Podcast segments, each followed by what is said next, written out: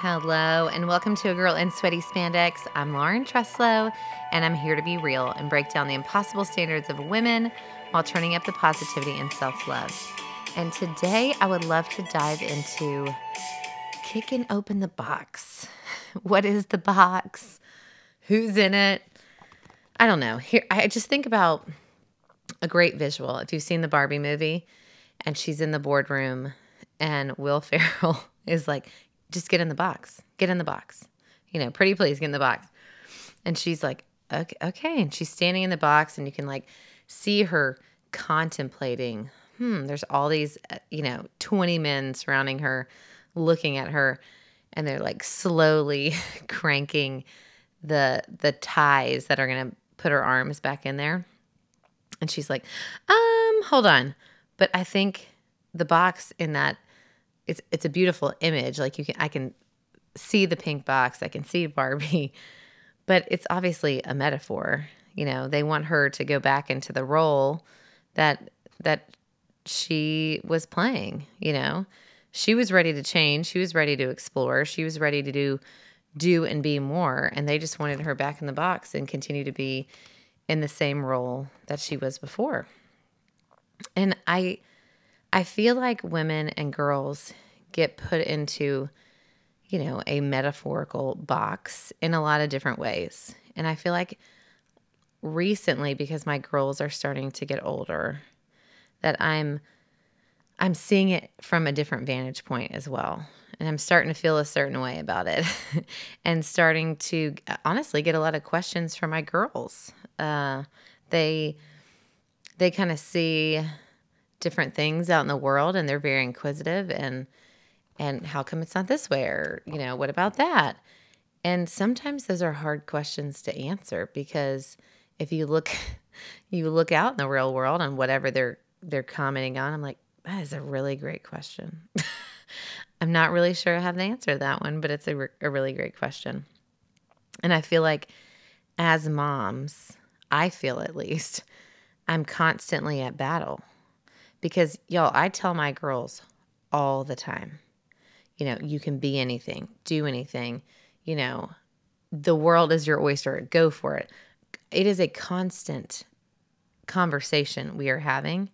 It doesn't, it just kind of pops up in all different places. And I, that's just, it, it's part of who I am. It's, you know, the fabric woven within my being that I just, I want them to feel like they can do and be anything in, in that whole women empowerment piece.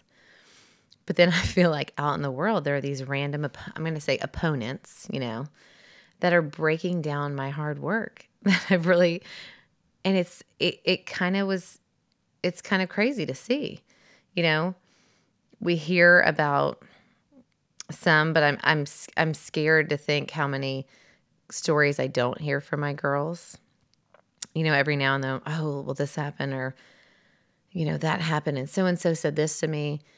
And sometimes it's, you know, a week later and they're like, oh, didn't I tell you that? I'm like, oh my gosh. I mean, it's just scary to think how many, how many different little moments in their day that could be kind of breaking down what I'm trying to build for them. And so I think as moms, we have to be resilient and consistent and sometimes I feel like I'm saying the damn same thing over and over and over. But I think it's really important because messaging out there, you know, it used to be in the marketing world, like, oh, if they've seen it seven times, you know, that was the magic number. And now people are like, I don't know, it might be 27 times because people are so inundated with messaging and and and messages that they can't decipher or they just tune all of them out. And so it's kind of a constant, oh my gosh, the consistency of these messaging aspects to our girls need to be it, you might I feel like I'm just saying them all the time, but there are a lot of things trying to, to break those messages down. I give these examples because it's easier to put in context with youth.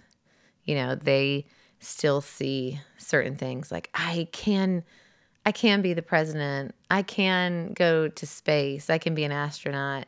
You know, they still think, you know, that they can be anything. And as we get older, we kind of get a little cynical about those things. And so I kind of am putting it into a context of the youth today.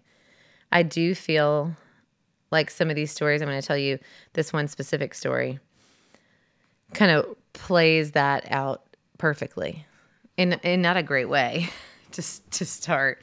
But my daughter Emma she loves soccer. She is athletic. She is a hard little worker and she loves to play soccer. And well she loves all sports. And so on the playground a lot of times the soccer field is you know commanded by the boys. But she's like i, I want to play soccer all the time too.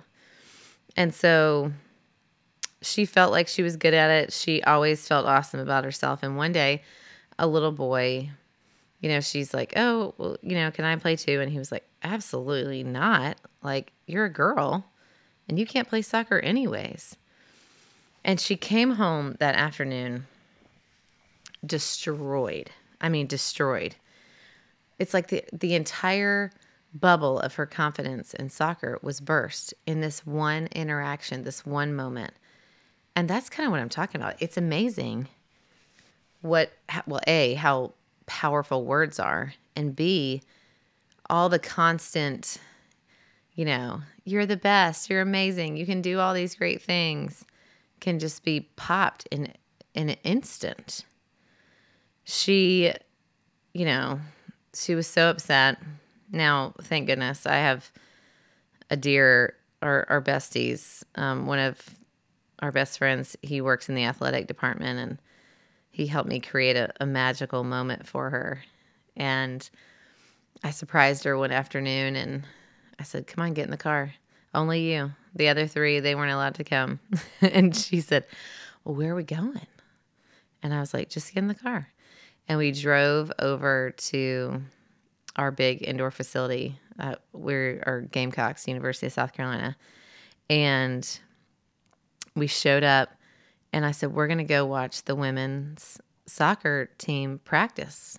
And she was like, Oh my gosh. And we walked in and her eyes, oh my gosh, just lit up. And those women on that soccer field, they were amazing. And they invited her out onto the field. They all talked about, you know, they've had similar moments growing up where, you know, boys thought it's just for them. And they just lifted her up and lifted her up and restored her confidence in and who she was, really, because she has such an identity with soccer. And I realized I, I couldn't I, I could not have done that moment without those women, without our that afternoon, because there were so many of them that were, you know, creating that message for her that I don't think I could have done on my own. So, an instant, she is put in this box where she feels like she's less than or not good enough to play soccer. And I that's an you know, it's a a small little anecdote that okay, well soccer, who cares? But all those moments add up. They really do. I think I've told this story several times. um, but if you haven't heard it, my twins had to dress up for President's Day last year. And so they had to, they had to wear like costumes. So they're like pulling up the iPad, like, okay, who should we be? And we start scrolling through, and they're like, I mean, hello, where are all the girls? And I was like, well, there there actually are not any female presidents. And they're like, what? Well, why? Kind of like I said earlier. It's a hard um, question to answer, my sweet friends. And you could tell they were just like, what? So it's those little moments that I feel like break down the confidence of us as females. You're like, well, shoot. Okay, maybe I thought I wanted to be the president of the United States. And now I see, well, okay, well, maybe I can't because I'm not a boy. It's it's all the interactions, and so we have to be louder and more consistent and prouder. And maybe maybe that will help rub off on ourselves too. Because we've all been there. We I might be 40 today, but I I have probably have a million stories just like that. Actually, I looked at the study and it said until the age of 12, there was virtually no difference in confidence between boys and girls. But by the end of age 14, the average girl was far less confident than the average boy. So there's something specific happening in those impressionable years where the confidence is being chipped away at. And I think there's, I Googled, you know, what are the stereotypes of women? Because I was like, okay, well, what are, what are these boxes we're being placed in? Like, what are some of the stereotypical, like, oh, this is your role, this is your spot, this is, this is the box we're to put you in. And the fir- one of the first things that popped up, it said, across cultures, women have typically been stereotyped as warm, communal, and nurturing, but less competent, ambitious, strong, and intelligent than a man. I was like, oh my gosh. ah. I mean, that is a hard pill to swallow. Those, those are hard words to read. Why can't you do you have to be in that box? Can you be can you be warm and nurturing but also ambitious and strong and intelligent? I, I would, yes, I would think so. I think some of the other boxes, just on my little soapbox, I feel like there's that sex box and not the active sex, but the sexy box, I guess. You know, women need to dress sexy, show their bodies, you know. And I kind of think about the the outfits, you know, just in movies or media or cartoons. You know, you think of like Ariel and she has a a shell bra and she's 16 and it, you know or all the sexy halloween costumes you know oh you're a sexy nurse. Oh you're a a sexy french maid. I mean it, they're endless. You can be a sexy you know a league of their own baseball rockford peach. I mean you name it. They've made every halloween costume which is halloween is tomorrow. That's why it's top of mind, I guess, uh, in a sexy version. And you're like, why? Why? But then, you know, I'm not there yet. I'm going to just say I have an 11 year old and two seven year olds and a six year old. So I'm not at this stage where you buy them dresses for homecoming and prom and all the things. But those tiny little dresses that are so, so, so short and so, so, so tight and don't leave anything to the imagination. I'm like, why, why are we buying those for our girls? I'm not saying I'm not saying you have to dress like a nun and wear a turtleneck every day and you know khaki pants and Danskos. I, I, that's not what I'm saying, but I feel like we think we have to be in this box that's a sexualized being and we have to dress a certain way. And that I feel like that's just not the case. We can we can change and kick our little selves right out of that box. And I mean, hello, my podcast is all about talking about me in a, a sweaty pair of spandex. But what that is, is it doesn't matter. I can be, you know, coming off the mat teaching a class and I'm going into a, you know, a meeting with the banker and the accountant and all the people. And here I am, the CEO of all the businesses. I am who I am because of who I am, not what I'm wearing. And I think that's a good message. You know, I, we have a, we live in a college town. You know, we see all the all the girls going to football games or going out for spring break, and you're like, ah. Oh. But you are more than that. You are more than that piece of clothing, and I think we need to remember that we don't need to be put into that box. Another thing when I was doing all this research was, I would say, the academic box or the dumb box. You know, a few things. You can't be smarter than a boy or they'll feel inferior and you'll hurt their feelings. Then they won't, you know, they won't like you. Or, you know, boys are better in science and math than girls. It's all those little, you know, stereotypes or boxes that we get placed in that then we start believing that okay, well, yeah, I guess they are smarter in math and science and they should be the doctors and we should be the nurses. And you're like, no, kick that box right open. And then, you know, work is a big one for me.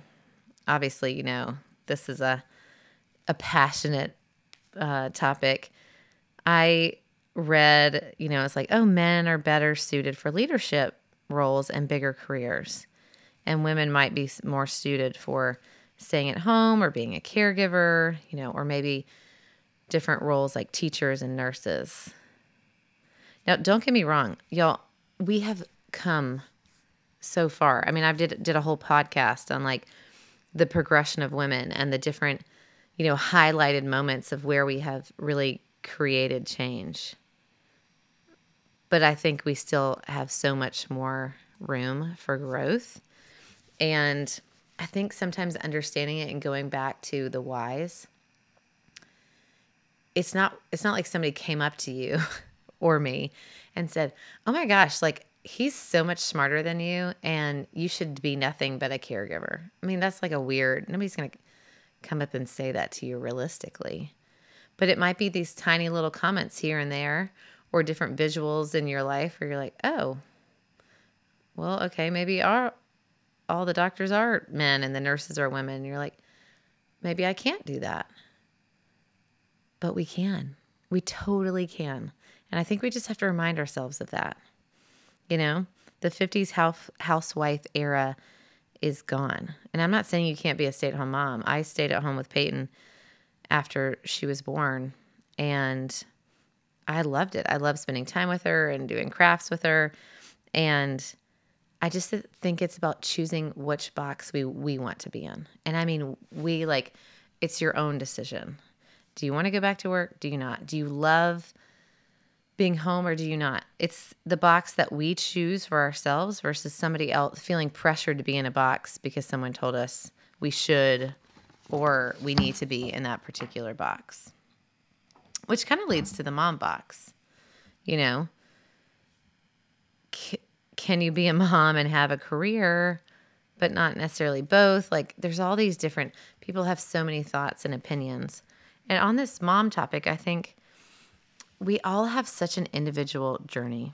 I talk about that in my fitness classes that w- we might all be on the same bus or we're in the same class, you know, and we're working together as a community or as this empowerment movement of women. But at the same time, it's okay that we're on our own individual journeys. That doesn't mean that your journey is any less than mine and mine's any greater than yours or less than yours or all the different scenarios. We can still come together as one, even though we're on different paths. And I think sometimes, at least I do, I feel like people look at me like I have three heads and they're like, oh, she works so much and she does too many activities and too many things and has too many kids and I mean, but that's the path I have chosen and that and that's where I'm at. And everyone has different thresholds. Everyone has a different size box. And I think that's a beautiful thing. It really is, and it should be celebrated. When we continue to feel like we're put in these boxes, these parameters, these limita- limitations, stipulations, I feel like you start to like just believe that that's what you have to live within. And I'm just going to keep saying it over and over because we got to get these garbage messages out of our head. We got to kick them open. We got to step out of the box and find where where we want to be. I think about that Barbie movie again when she realized she could be more or the the little girls realized they could be more than the mom mode that you know at the beginning they're like in this desolate area and they're like holding the babies and feeding them and you know they're ironing the clothes and all this stuff. And then Barbie showed up and they were like they started smashing the dolls and smashing all the things they were playing with. It was like their eyes open and somebody told them you can be more than that if you want. You can do more. You don't have to do just this and their eyes were just like, oh my gosh. It was an epiphany for them. And I love that visual. If you haven't seen the movie, I'm just going to say it again. You should see it. But it was a beautiful moment and it they were kids. It was little girls. But it was like, yeah, you can. You want to change and be an astronaut and be a construction worker and be the president and all the things. That was kind of you can you can be Barbie. Hey Barbie. it can be really tough though to be a trailblazer and it's really tough to put ourselves out there. I I feel that often. I'm not going to call myself a trailblazer, but I really put myself out there and I really am passionate about the messaging of women empowerment and helping them and me, women everywhere, to find their authentic and confident self.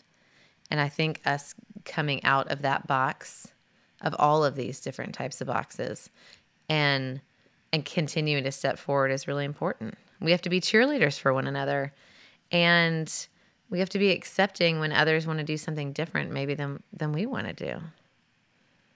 It is. I want you to just go back and think about that pink Barbie box and you're standing there.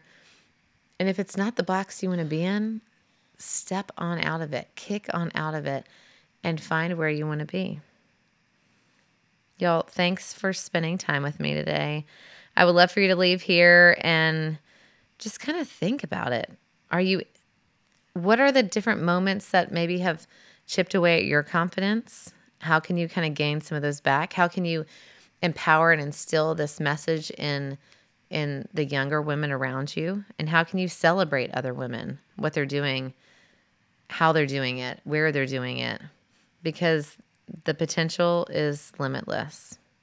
And i want you to remember that you are beautiful you are strong and you are enough and you can do anything. So kick that damn box open y'all. All right i'll see you next time